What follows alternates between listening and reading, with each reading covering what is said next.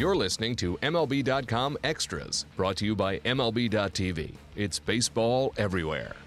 On this Monday, April 25th, we're talking Yankees baseball with Brian Hope, our Yankees reporter at MLB.com.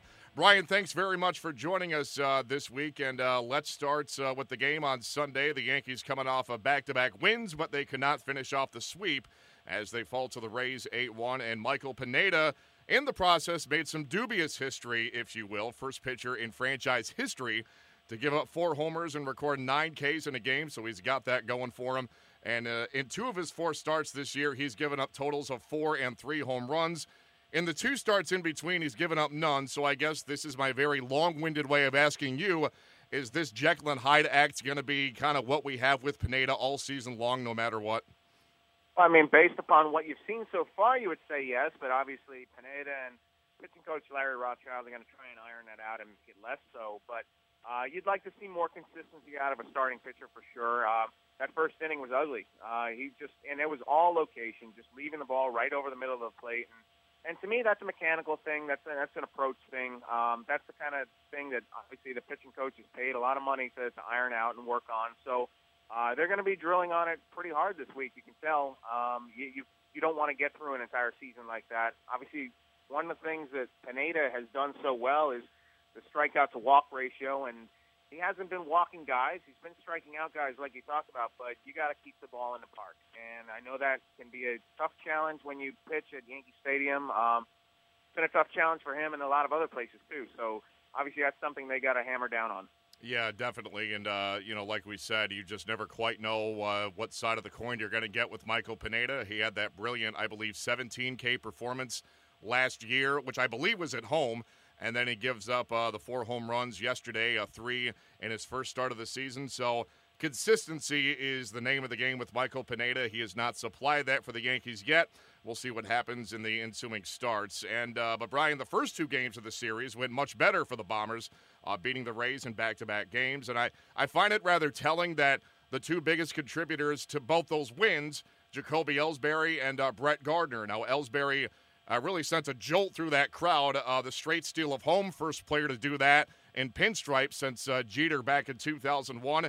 And then, of course, Gardner hit the walk-off homer the following day. Is there still a sense, and we've kind of discussed this in the past, that the production of those 2 players in particular, Ellsbury and Gardner, is going to be the most important factor towards the success of this lineup 1 through 9? I mean, it's huge. I mean, you saw last season, the first 6-7 weeks of the year, how dynamic they can be when they're both firing on all cylinders, when they're going together, when they're going good. And it's only more important now because you're not getting a whole lot of production out of Marcus Yerry. You're not getting the production out of A-Rod in the heart of the lineup. These are guys that combined for a ton of home runs last year. You're not getting that kind of production right now. So Carlos Beltran's still hitting, but I think that obviously if those 2 are on base, and they can generate something.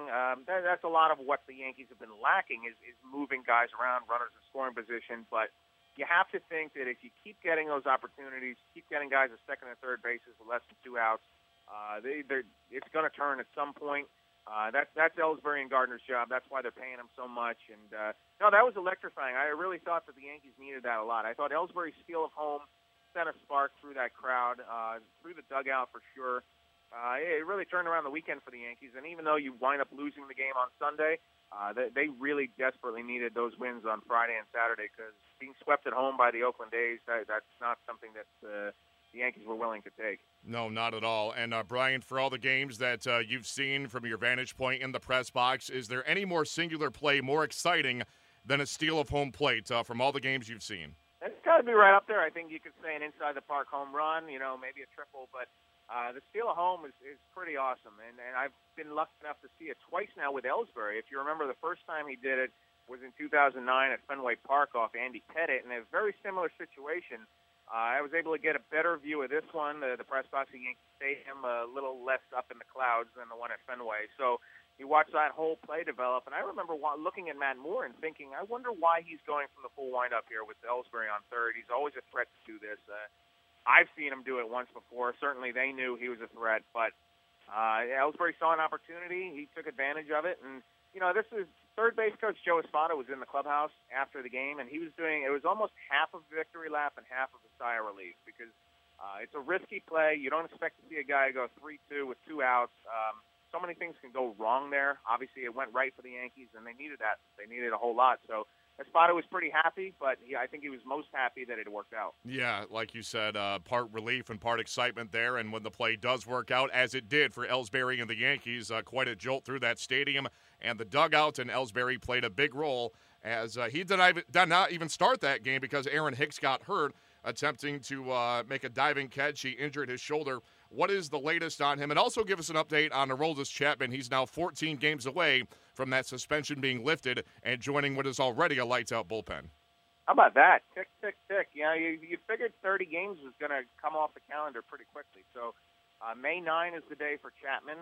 As far as we've heard, all systems are go. He's down there. He's dominating these poor kids in the Gulf Coast League and pitching in games where admission can't be charged. So he's on the comeback trail, and he's just going to make that bullpen stronger, they think, when he gets there. But as far as Hicks, I'm kind of curious to see if he's going to be able to avoid the DL here.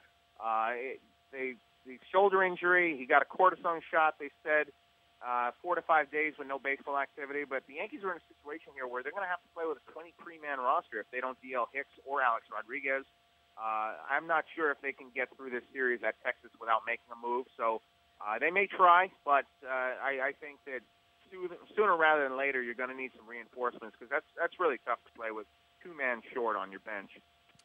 And, Brian, just to wrap up here, of course, we're all aware of the sad news in the entertainment world. Last Thursday, that music icon Prince passed away, of course, very unexpectedly at the age of 57. And we've seen throughout baseball a lot of tributes from managers and coaches and players, maybe using Prince music as their walk-up music. Any sort of thing like that with the Yankees since Prince's passing?